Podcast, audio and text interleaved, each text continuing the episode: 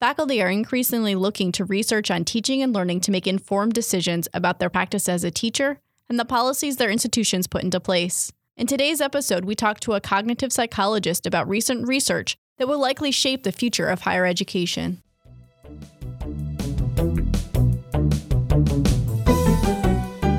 Thanks for joining us for Tea for Teaching, an informal discussion of innovative and effective practices in teaching and learning. This podcast series is hosted by John Kane, an economist, and Rebecca Mushtare, a graphic designer. Together we run the Center for Excellence in Learning and Teaching at the State University of New York at Oswego.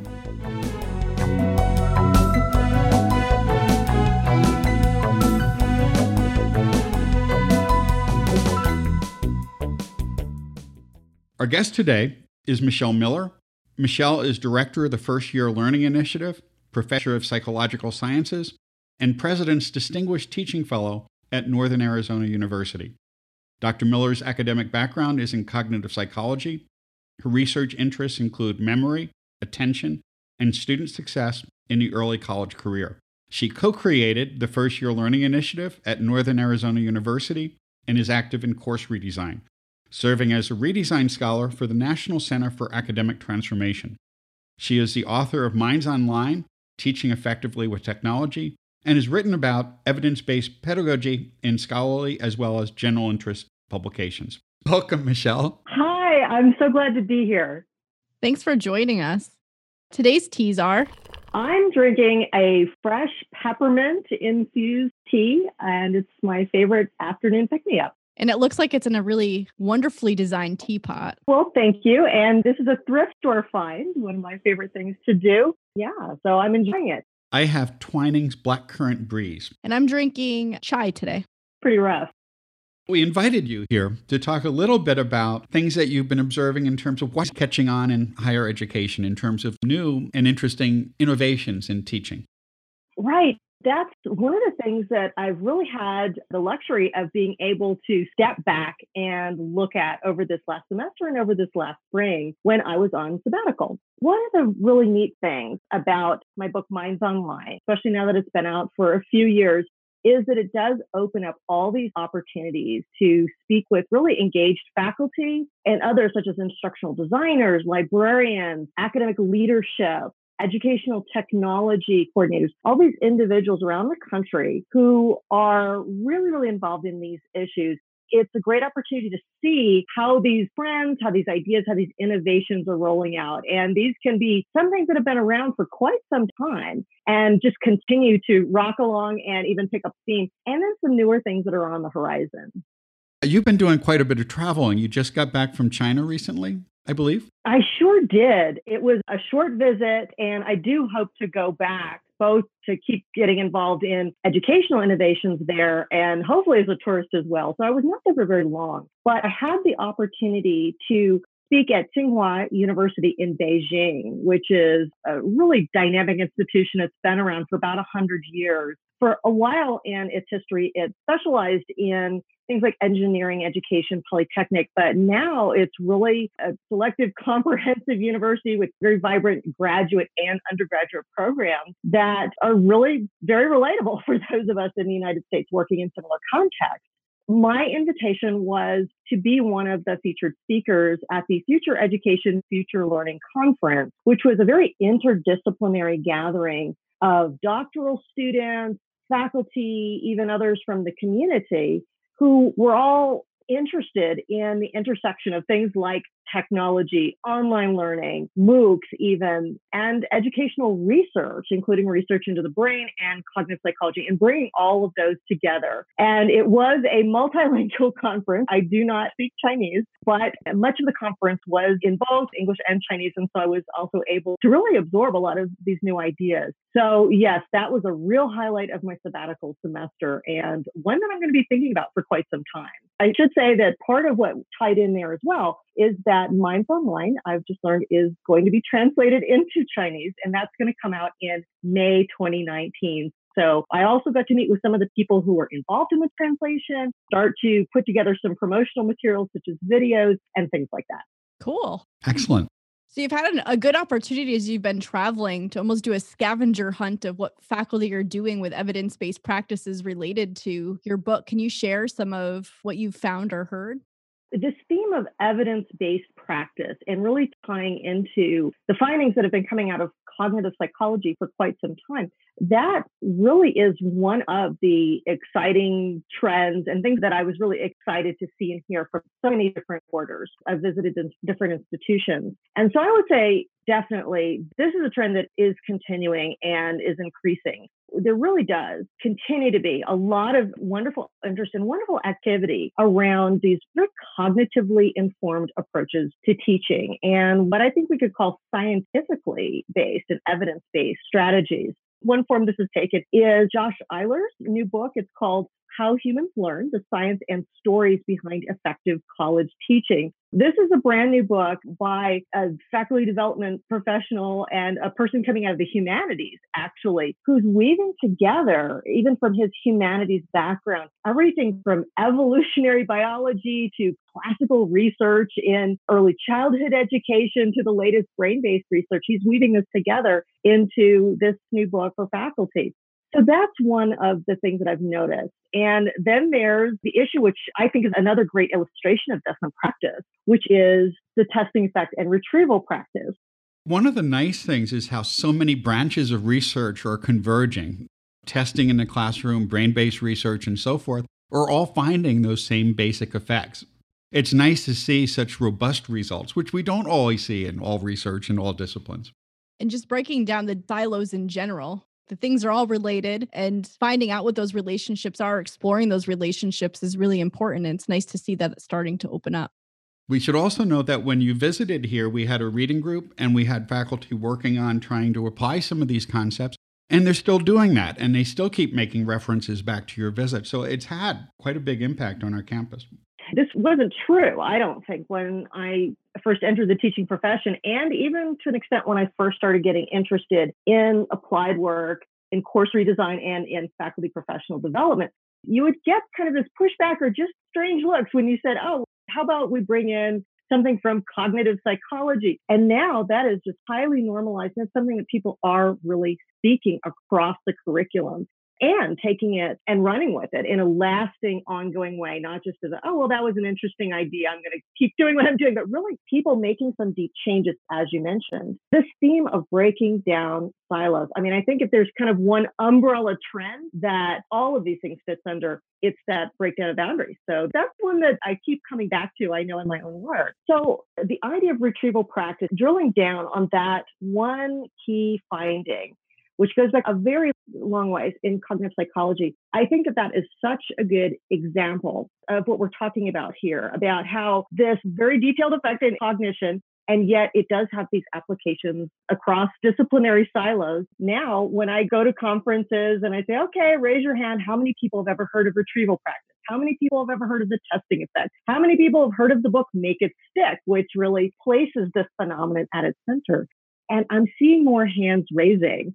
With retrieval practice, by the way, we're talking about that principle that taking a test on something, that retrieving something from memory actively has this huge impact on future memorability of that information. As its proponents like to say, tests are not neutral from a memory or from a learning standpoint. And while some of the research has focused on very kind of stripped down laboratory style tasks like memorizing word pairs, there are also some other research projects showing that it does flow out to more realistic learning situations. So more people simply know about this. And that's really the first hurdle oftentimes with getting this involved disciplinary, sometimes jargon-riddled research out there to practitioners and getting it into their hands. So people have heard of it, and they're starting to build this into their teaching.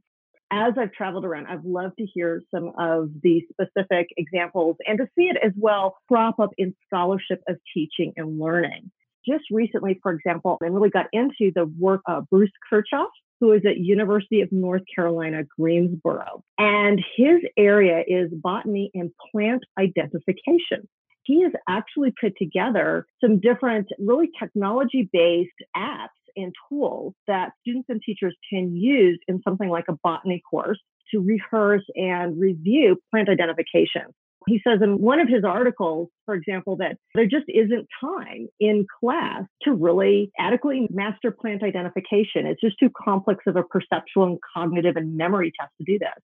So he really built in from the get-go very specific principles drawn from cognitive psychology. So the testing effect is in there. There's different varieties of quizzing, and it all is about just getting students to retrieve and identify example after example. It brings in also principles such as interleaving, which we could return to in a little bit, but has to do with the sequencing of different examples. There's spacing, so that's even planned out exactly how and when students encounter different things that they're studying. It's really wonderful. So, for example, he and his colleagues put out a Scholarship of Teaching and Learning article talking about how this approach was used effectively in veterinary medicine students who have to learn to identify poisonous plants that they'll see around their practice. This is something that can be time-consuming and very tough, but they have some good data showing that this technology-enhanced, cognitively-based approach really does work. That's one example. Coincidentally, I've seen some other work in the literature also on plant identification, where the instructors tagged plants in arboretum. They went around and tagged them with QR codes that students could walk up to a plant in the real environment with an iPad, hold the iPad over it, and it would immediately start producing quiz questions that were specific to exactly the plant they were looking at. So those are some of the exciting things that people are taking and running with now that this principle is out there. What I really love about the two stories that you just shared was the faculty are really designing their curriculum and designing the learning experiences with the students in mind and what students need and when they need it. So not only is it employing these cognitive science principles, but it's actually applying design principles as well. It's really designing for a user experience and thinking about the idea that if I need to identify a plant, being able to identify it in the situation in which I would need to identify it in makes it much more dynamic, I think, for a student, but also really meets them where they're at and where they need it. And there's so many apps out there now that will do the plant identification just from imagery without the QR code that I can see taking it one step further where they can do it in the wild without having that. So they can build it in for plants that are in the region without needing to encode that specifically for the application. I think you're absolutely right. Once we put the technology in the hands of faculty who, as Rebecca said, they're the ones who know where are my students at, where are the weak points, where are the gaps that they really need to bridge. And that's where their creativity is giving rise to all of these new applications. And sometimes these can be low tech as well, or also things that we can put in a face-to-face environment. And I'd like to share just some experiences that I've had with us over the last few semesters. In addition to trying to teach online with a lot of technology, I also have in my teaching rotation a small required course in research methods in psychology, which can be a real stumbling block. It's a big challenge course. It's kind of a gateway course to continued progress in our major. So in this research methods course, some of the things that I've done around assessment and testing to really try, again, to stretch that retrieval practice idea to make assessment really a more dynamic part of the course and a more central part of the course. To move away from that idea that tests are just this kind of every now and again, this panic mode opportunity for me to kind of measure and sort the students and judge them, to make good on that idea that tests are part of learning. So here's some of the things that I've tried to do. For one thing, I took time out of the class, almost every single class meeting is part of the routine, to have students, first of all, generate quiz questions out of their textbook. So we do have a certain amount of foundational material in that course, as well as a project and a whole lot of other stuff that's going on. So they need to get that foundational stuff. Every Tuesday, they would come in and they knew the routine. You get index cards and you crack your textbook and you generate for me 3 quiz questions. Everybody does it. I'm not policing whether you read the chapter or not. It's active, they're generating it, and also that makes it something like frequent quizzing. That's a great practical advantage for me since I'm not writing everything. They would turn those in, and I would select some of my favorites. I would turn those into a traditional-looking paper quiz and hand that out on Thursday. I said, hey, take this like a realistic quiz. I had explained to them that quizzes can really boost their learning. So that was the justification for spending so much time on it. And then I said, you know what? I'm not going to grade it either.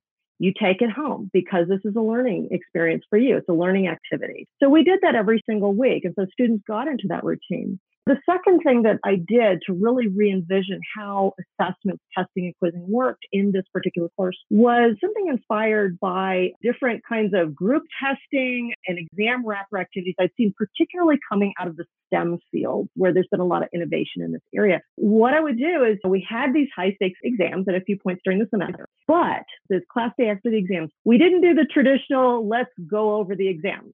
That's kind of deadly dull, and it just tends to generate a lot of pushback from students. And as we know from the research, simply reviewing, passing your eyes over the information is not going to do much to advance your learning. So what I would do is I would photocopy all those exams, so I would have a secure copy. They were not graded. I would not look at them before we did this. And I would pass everybody's exams back to them along with a blank copy of that same exam. I assigned them to small groups and I said, okay, here's your job. Go back over this exam, fill it out as perfectly as you can as a group. And to make it interesting, I said, I will grade that exam as well, the one you do with your group. And anything you get over 90% gets added to everybody's grade. This time it was open book, it was open Google, it's everything except you can't ask me questions. So you have each other. And that's where these great conversations started to happen, the things that we always want students to say. So I would eavesdrop and hear students say, oh, well, you know what? I think on this question, she was really talking about validity because reliability is this other thing. And they'd have a deep conversation about it. I'm still kind of going back through the numbers to see what are the impacts on learning? Are there any trends that I can identify? But I will say this, in the semesters that I did this, I didn't have a single question ever come back to me along the lines of, well, this question was unclear. I didn't understand it. I think I was graded unfairly. It really did shut all that down.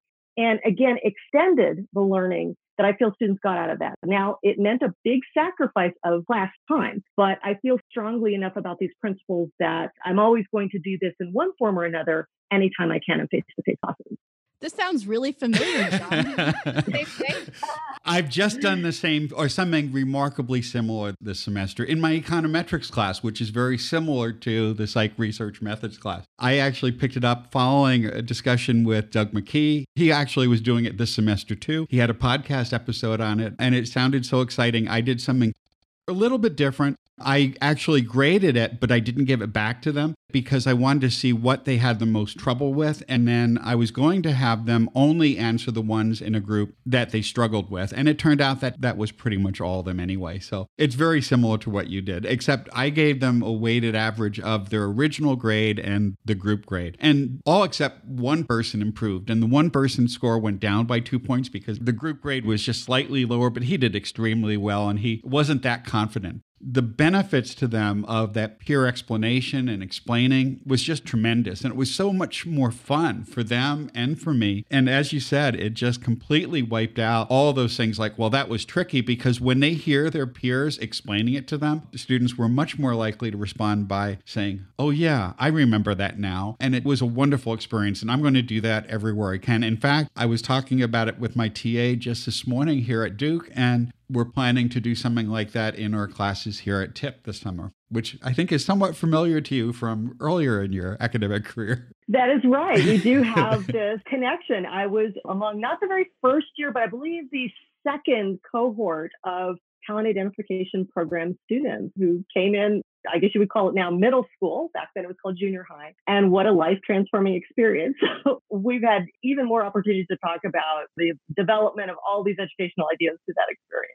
That two-stage exam is wonderful, and it's so much more positive because it didn't really take, in my class, much more time because I would have spent most of that class period going over the exam and problems they had. But the students who did well would have been bored and not paying much attention to it. The students who did poorly would just be depressed and upset that they did so poorly. And here they were actively processing the information, and it was so positive. That's a big shift. We really have to step back and acknowledge that, I think. That is a huge shift in how we look at assessments and how we think about the use of class time. And is not just, oh my gosh, I have to use every minute to put the content in front of the students. Just the fact that more of us are making that leap, I think really is evidence this progress is happening. And we see also a lot of raised consciousness around issues such as learning styles. That's another one that when I go out and speak to faculty audiences, 10 years ago, you would get these shocked looks or even very indignant commentary when you say, okay, this idea of learning styles in the sense that, okay, there's visual learners, auditory learners, what I call sensory learning styles. VAK is another name it sometimes goes like. The idea that that just holds no water whatsoever from a cognitive point of view. People were not good with that. And now when I mention that at a conference, I get the knowing nods and even a few groans. People are like, oh yeah, we get that. Now, K through 12, which I want to acknowledge, it's not my area, but I'm constantly reminded by people across the spectrum that it's a very different story in K through 12. So setting that aside, but this is what I'm seeing, that faculty are realizing, they're saying, oh, this is what the evidence says. And maybe they even take the time to look at some of the really great thinkers and writers who put together the facts on this. And they say, you know what? I'm not going to take my limited time and resources and spend that on this matching to styles when the styles can't even be accurately diagnosed and are of no use in a learning situation. So that's another area of real progress. What I am hearing is not just progress here in terms of cognitive science, but a real shift towards really thinking about how students learn and designing for that rather than something that would sound more like a penalty for grade, like, oh, did you achieve? Yes or no, but rather here's an opportunity if you didn't achieve to now actually learn it and recognize that you haven't learned it, even though it might seem really familiar. Going back to that point about learning styles, it is spreading in colleges. I wish it was true at all the departments at our institution, but it's getting there gradually. And whenever people bring it up, we generally remind them that there's a whole body of research on this, and I'll send them references. But what's really troubling is in my classes the last couple years now, I've been using this metacognitive cafe discussion forum to focus on student learning. And one of the week's discussions is on learning styles. And generally about 95% of the students who are freshmen or sophomores typically come in with a strong belief in learning styles where they've been tested multiple times in elementary or middle school. They've been told what their learning styles are. They've been told they can only learn that way. It discourages them from trying to learn in other ways, and it does a lot of damage. And I hope we eventually reach out further so that it just goes away throughout the educational system. You've worked in your classes, Michelle, haven't you, to help students understand the science of learning and use that to help students understand the methods and things that you're doing?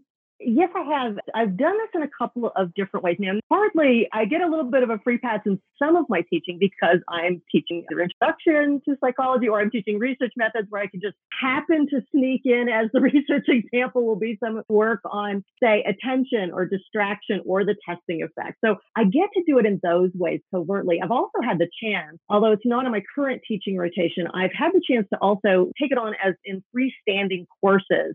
As many institutions are doing these days, it's another trend. Northern Arizona University, where I work, has different kinds of freshman or first-year student offerings for courses they can take, not in a specific disciplinary area, but that really cross some different areas of student success or even well-being. So I taught a class for a while called Maximizing Brain Power that was about a lot of these different topics, not just the kind of very generic study, skills, tips, get a good night's sleep, that kind of thing. But really some, again, more evidence-based things that we can tell students. And you can really kind of market it. And I think that we do sometimes have to play marketer to say, hey, I'm going to give you some inside information here. This is sort of going to be your secret weapon. So let me tell you what the research has found. So those are some of the things that I share with students, as well as when the right moment arises, say, after an exam or before their first round of small stakes assessments where they're taking a lot of quizzes, to really explain the difference between this and high stakes or standardized tests that they may have taken in the past. So I do it on a continuing basis. I try to weave it into the disciplinary aspect, and I do it in these freestanding ways as well. And I think here's another area where I'm seeing this take hold at some different places too, which is to have these freestanding resources that also just live outside of a traditional class that people can even incorporate into their courses. If, say, cognitive psychology or learning science isn't their area, that they can bring in, because faculty really do care about these things. We just don't always have the means to bring them in as many ways as we would like. And your Attention Matters project was an example of that, wasn't it? Could you tell us a little bit about that? Oh, I'd love to. And, you know, this connects to what it seems to be kind of an evergreen topic in the teaching and learning community these days, which is the role of distracted students. And I know this past year, there just has been these one op-ed versus another. There's been some really good blog posts by some people I really like to follow, the teaching and learning community, such as Kevin Gannon, talking about, okay, do you have laptops in the classroom and what happens when you do? And so I don't think that this is just a fad that's going away. This is something that people do continue to care about. And this is where the Attention Matters project comes in. This was something that we conceptualized and put together a couple years ago at Northern Arizona University. It was myself, and primarily I collaborated with a wonderful instructional designer who also teaches a great deal, John Doherty. So how this came about is I was seeing all the information on distraction. I'm really getting into this as a cognitive psychologist and going, wow, students need to know that if they're texting 5 friends and watching a video in their class, it's not going to happen for them. I was really concerned about what can I actually do to change students' minds. So my way of doing this was to go around giving guest presentations to different classes where people would let me burn an hour of their class time, and not a very scalable model. And John Doherty respectfully sat through one of my presentations on this, and then he approached me and said, look, you know, we could make a module and put this online, and it could be an open access within the institution module so that anybody at my school can just click in and they're signed up. We could put this together. We could use some really great instructional design principles, and we could just see what happens. And I bet more people would take that if it were done in that format. We did this with no resources. We just were passionate about the project, and that's what we did. We had no grant backing or anything like that behind it. So what this is about a 1 to 2 hour module. It's a lot like a MOOC in that there's not a whole lot of interaction or feedback, but there are discussion forums, and it's very self-paced in that way. So 1 to 2 hour mini MOOC that really puts at the forefront demonstrations and activities. So we don't try to convince students about problems with distraction and multitasking. We don't try to address that just by laying a bunch of research articles on them. I think that's great if this were a psychology course, but it's not. So we come at it by linking them out to videos, for example, that we were able to choose that we feel really demonstrate in some memorable ways what gets biased when we aren't paying attention. And we also give students some research-based tips on how to set a behavioral plan and stick to it. Because just like with so many areas of life, just knowing that something is bad for you is not enough to really change your behavior and get you not to do that thing. So we have students talking about their own plans and what they do when, say, they're having a boring moment in class or they're really, really tempted to go online while they're doing homework at home. What kinds of resolutions can they set, or what kind of conditions can they set that will help them accomplish that? Things like the software blockers. You set a timer on your computer and it can lock you out of problematic sites. Or we learned about a great app called Pocket Points, where you actually earn spendable coupon points for keeping your phone off during certain hours. This is students talking to students about things that really concern them and really concern us all, because I think a lot of us struggle with that. So we try to do that. And the bigger frame for this as well is this is, I feel, a life skill for the 21st century, thinking about how technology is going to be an asset to you and not detract from what you're accomplishing in your life. What a great time to be reflecting on that when you're in this early college career. So that's what we try to do with the project. And we've had over 1,000 students come through. They oftentimes earn extra credits, or our faculty are great about offering small amounts of extra credit for completing this. And we're just starting to roll out some research showing some of the impacts and showing in a bigger way just how you can go about setting up something like this. I like that the focus seems to be on helping students with a life skill rather than using technology as just a blame or an excuse. We're in control of our own behaviors, and taking ownership over our behaviors is important rather than just kind of object blaming. So looking at future trends, I would like to see more faculty looking at it in the way that you just described, Rebecca, as this is a life skill, and it's something that we collaborate on with our students, not lay down the law. Because after all, students are in online environments where we're not there policing them. And they do need to go out into work environments and further study and things like that. So that's what I feel is the best value for faculty who are looking at this. Even if they don't want to do or don't have the means to do something really formal like our Attention Matters approach, just thinking about it ahead of time. I think nobody can afford to ignore this issue anymore. And whether you go the route of no tech in my classroom, or we're going to use the technology in my classroom, or something in between, just reading over in a very mindful way, not just the opinion pieces, but hopefully also a bit of the research, I think can help faculty as they go in to deal with this. And really to look at it in another way, just to be honest, we also have to consider how much of this is driven by our egos as teachers and how much of it is driven by a real concern for student learning and those student life skills. I think that's where we can really take this on effectively and make some progress when we are de-emphasizing that ego aspect and making sure that it really is about the student. We should note there's a really nice chapter in this book called Minds Online, Teaching Effectively with Technology that deals with these types of issues. It was one of the chapters that got our faculty particularly interested in these issues on to what extent technology should be used in the classroom and to what extent it serves as a distraction. I think that really speaks to another thing which I think is an enduring trend, which is the emphasis on really supporting the whole student in success and what we've come to call academic persistence, kind of a big umbrella term that has to do with not just succeeding in a given class, but also being retained, coming back after the first year. As many leaders in higher education point out, this is a financial issue. As someone pointed out, it does cost a lot less to hang on to the students you have instead of recruiting more students to replace ones who are lost. This is, of course, yet another really big shift in mindset of our own, because after all, we did used to measure our success by, hey, I flung this many students out of this course, or look at how many people have to switch into different majors. Our major is so challenging. So we really have turned that thinking around. And this does include faculty now. I think that we did used to see those silos. We had that very narrow view of, I'm here to convey content. I'm here to be an expert in this discipline, and that's what I'm going to do. And sure, we want to think about things like, do students have learning skills? Do they have metacognition? Are they happy and socially connected at this school? Are they likely to be retained so that we can have this robust university environment? We had people for that, right? You know, it used to be somebody else's job, student services or upper administration. They were the ones who cared about that. And now I think on both sides, we really are changing our vision. More and more forward-thinking faculty are saying, you know what, besides being a disciplinary expert, I want to become at least conversant with learning science. I want to become at least conversant with the science of academic persistence.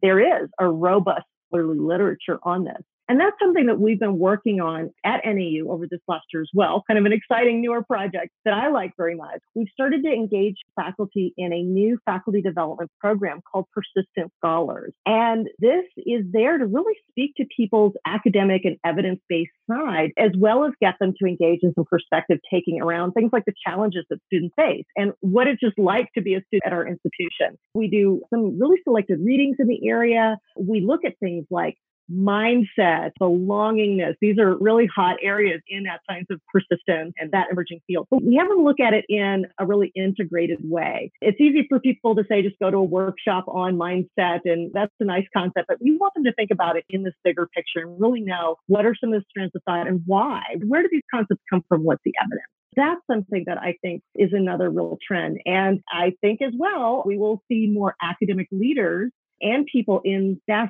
support roles all over universities needing to know more about learning science. There are still some misconceptions that persist, as we've talked about. We're making progress in getting rid of some of these myths around learning. But I will say, I'm not going to name any names, but every now and again, I will hear from somebody who says, oh, well, we need to match students' learning styles, or digital natives think differently, don't you know? And I have to wonder whether that's a great thing. I mean, these are oftentimes individuals that have the power to set the agenda for learning all over a campus.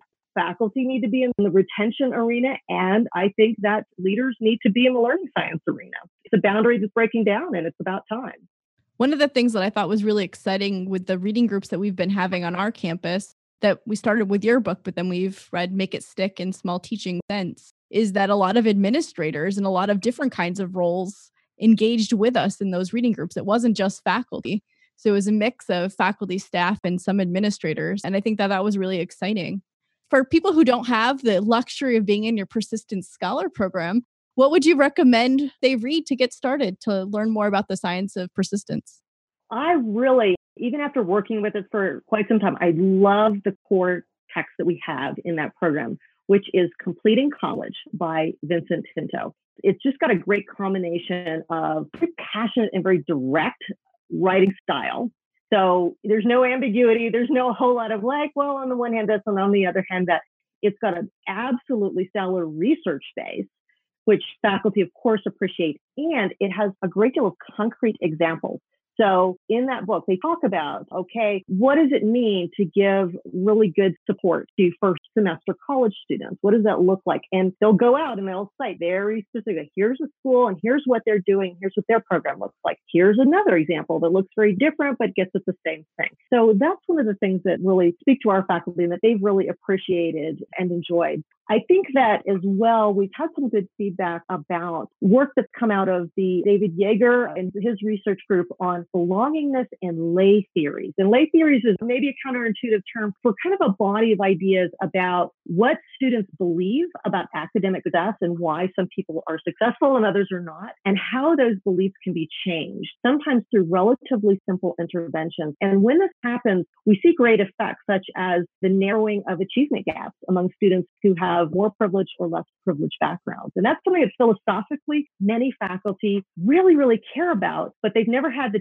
chance to really learn, okay, how can I actually address something like that with what I'm doing in my classroom? And how can I really know that the things that I'm choosing do have that great evidence base?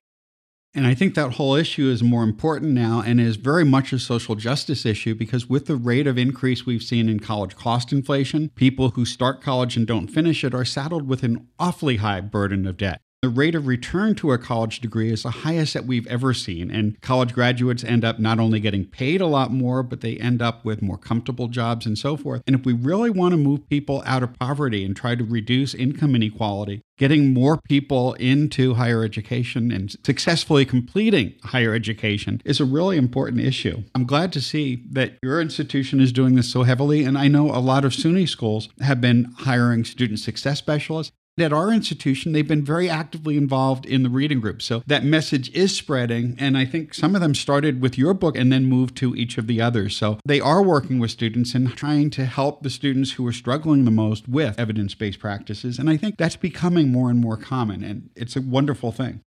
So I really liked, Michelle, that you were talking about faculty getting involved in retention and this idea of helping students develop persistence skills, and also administrators learning more about evidence-based practices. There's these grassroots movements happening in both of these areas. Can you talk about some of the other grassroots movements that are working toward or efforts that faculty are making to engage students and capture their attention and their excitement for education? Right. And here, I think a neat thing to think about, too, is just it's the big, ambitious projects, the big textbook replacement projects, or the artificial intelligence-informed adaptive learning systems. Those are the things that get a lot of the press and end up in the Chronicle of Higher Education that we read about. But outside of that, there is this very vibrant community and grassroots-led scene of developing different technologies and approaches.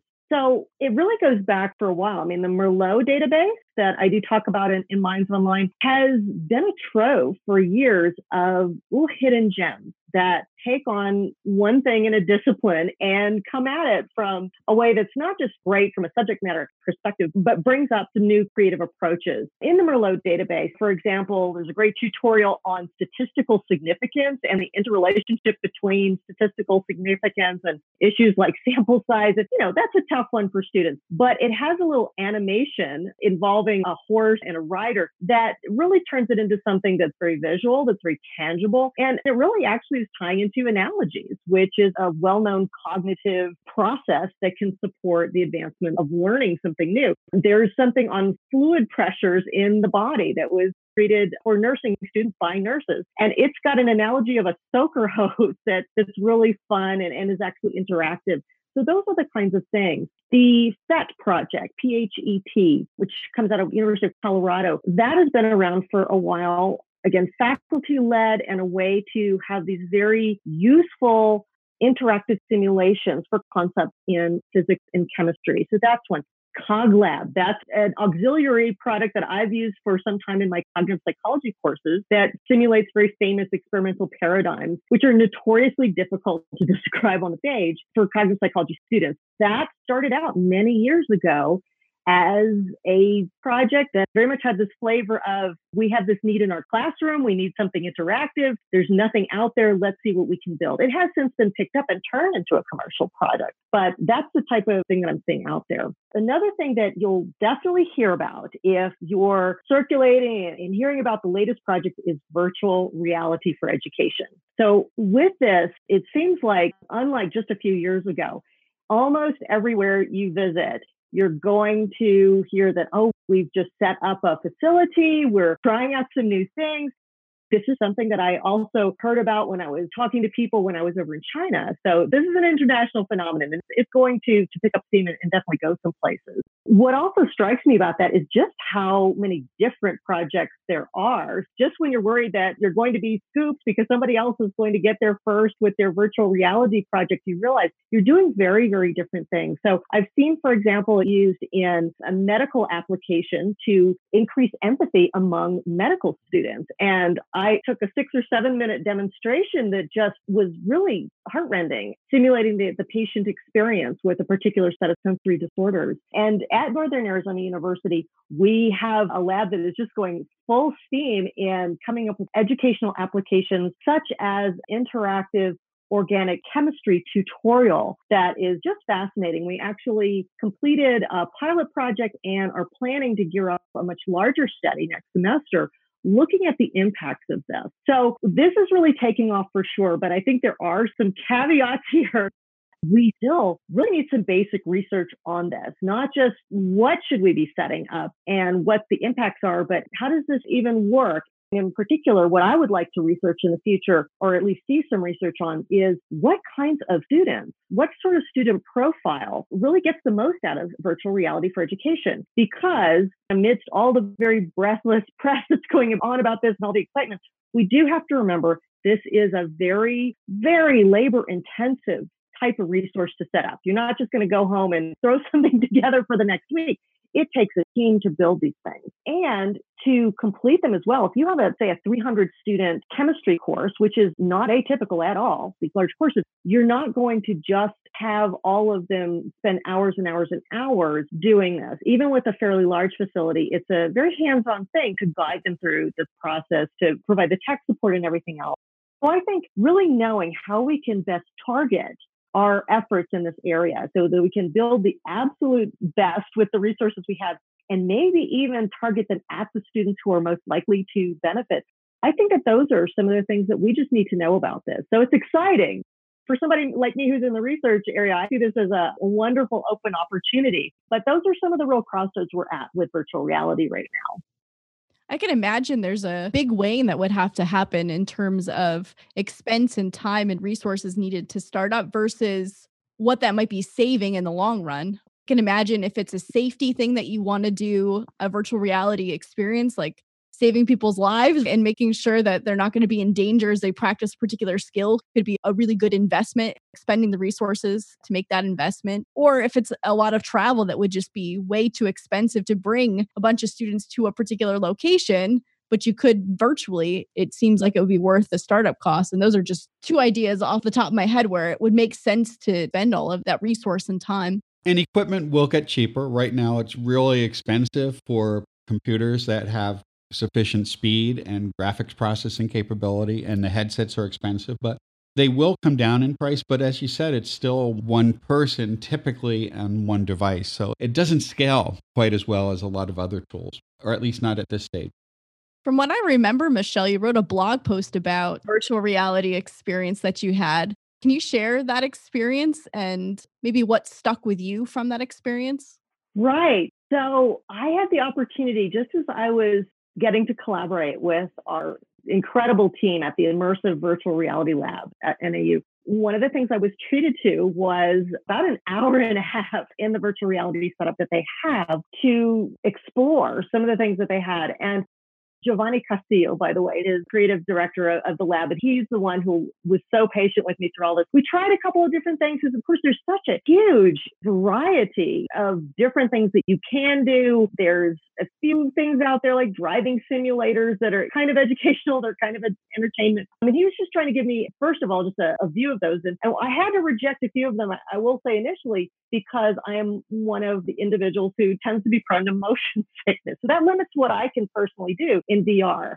And that is yet another thing that we're going to have to figure out. At least informally, what we hear is that women in particular tend to experience more of this. So I needed, first of all, to go to a very low motion VR. I wasn't going to be whizzing through these environments. That was not going to happen for me. So we did something that probably sounds incredibly simplistic, but that just touched me to my core, which is getting to play with Google Earth. You can spin the globe and either just pick a place at random, or what Giovanni told me is, you know, I've observed that when people do this, when they have an opportunity to interact with Google Earth, they'll either go to where they grew up, or they'll go to some place that they have visited recently or they plan to visit. So I went to a place that is very special to me. It maybe doesn't fit into either one of those categories neatly, but it's my daughter's university, her school. And I should say that this is also a different thing for me because my daughter goes to school in Frankfurt, Germany, an institute that's connected to a museum. So I had only been to part of the physical facility, the museum itself, and it was a long time ago, and part of it was closed because it was a holiday. So this was my opportunity to go there and explore what it looks like all over. And so that was an emotional experience for me. It was a sensory experience. It was a social one because we were talking the whole time, and he's asking me questions and what kinds of exhibits do they have here and what's this part of it. So that was wonderful. And it really did give me a feel for, all right, what is it actually like to be in this sort of environment? I'm not a gamer. I don't have that same background that many of our students have. So it got me up to speed on that. And it did show me how just exploring something that is relatively simple can really acquire a whole new dimension in this kind of immersive environment. Now, the postscript that I talked about in that blog post was what happened when I actually visited there earlier in the year. So I had this very strange experience that human beings have never had before, which is this, I don't know whether to call it deja vu or what, of going to this setting and walking around the same environment and seeing the same lighting and all that sort of stuff that was there in that virtual reality environment. But this time, of course, with real human beings in it and the changes, the little subtle changes that take place over time and so forth. So how does it translate into learning? What's it going to do for our students? I just think that time is going to tell. It won't take too long, but I think that these are things we need to know. But sometimes just getting in and being able to explore something like this can really put you back in touch with all the things we love about educational technology. I think one of the things that I'm hearing in your voice is the excitement of experimenting and trying something. And that's, I think, encouragement for faculty in general is to just put yourself out there and try something out, even if you don't have something specific in mind with what you might do with it. Experiencing it might give you some insight later on. It might take some time to have an idea of what you might do with it, but having that experience so you understand it better could be really useful. And that's something that could be experienced on a fairly low budget with just your smartphone and a pair of Google Cardboard or something similar. Basically, a $7 to $12 addition to your phone, and you can have that experience because there's a lot of 3D videos and 3D images out there on Google Earth as well as on YouTube. So you can experience other parts of the world and cultures before visiting. And I could see that being useful in quite a few disciplines. So we always wrap up with asking, what are you going to do next? I continue to be really excited about getting the word out about cognitive principles and how we can flow those into teaching face-to-face, with technology, everything else in between. So that's what I continue to be excited about, leveraging cognitive principles with technology and with just rethinking our teaching techniques. I'm going to be speaking at the Magna Teaching with Technology Conference in October. And so I'm continuing to develop some of these themes, and I'm very excited to be able to do that. I'm right now also right in the early stages of another really exciting project that has to do with what we will call neuromyths. So that may be a term that you've run across in some of your reading. It's something that we touched on a few times, I think, in our conversation today, the misconceptions that people have about teaching and learning and how those can potentially impact the choices we make in our teaching. So I've had the opportunity to collaborate with this amazing international group of researchers who's headed up by Dr. Kristen Betts of Drexel University. And I won't say too much more about it other than we have a very robust crop of survey responses that have come in from not just instructors, but also instructional designers and administrators from around the world. So we're going to be breaking those survey results down and coming up with some results to roll out probably early in the academic year. And we'll be speaking about that at the Accelerate Conference, most likely in November. That's put out by the Online Learning Consortium. So we're right in the midst of that project, and it's going to be so interesting to see what has the progress and what neuromyths are still out there and how can they be addressed by different professional development experiences. We're continuing to work on the Persistence Scholars Program on academic persistence. So we'll be recruiting another cohort of willing faculty to take that on in the fall at Northern Arizona University. I am going to be continuing to collaborate and really work with and hear from John and his research group with respect to the metacognitive materials that they're flowing into foundational coursework and ways to get students up to speed with a lot of critical metacognitive knowledge. So we're going to work on that too. And I like to keep up my blog and work on, shall we say, longer writing projects, but we'll have to stay tuned for that. Sounds like you need to plan some sleep in there too. Well, it's wonderful talking to you, and you've given us a lot of great things to reflect on and to share with people. Yeah. Thank you. Yeah. Thank you for being so generous with your time. Thank you. Oh, thank you. Thanks so much. It's a pleasure.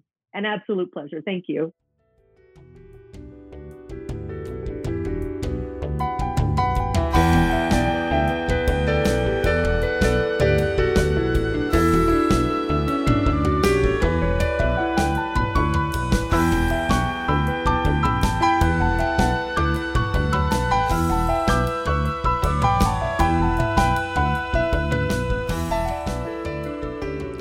If you've enjoyed this podcast, please subscribe and leave a review on iTunes or your favorite podcast service. To continue the conversation, join us on our Tea for Teaching Facebook page. You can find show notes, transcripts, and other materials on teaforteaching.com. Theme music by Michael Gary Brewer. Editing assistance from Nikki Radford.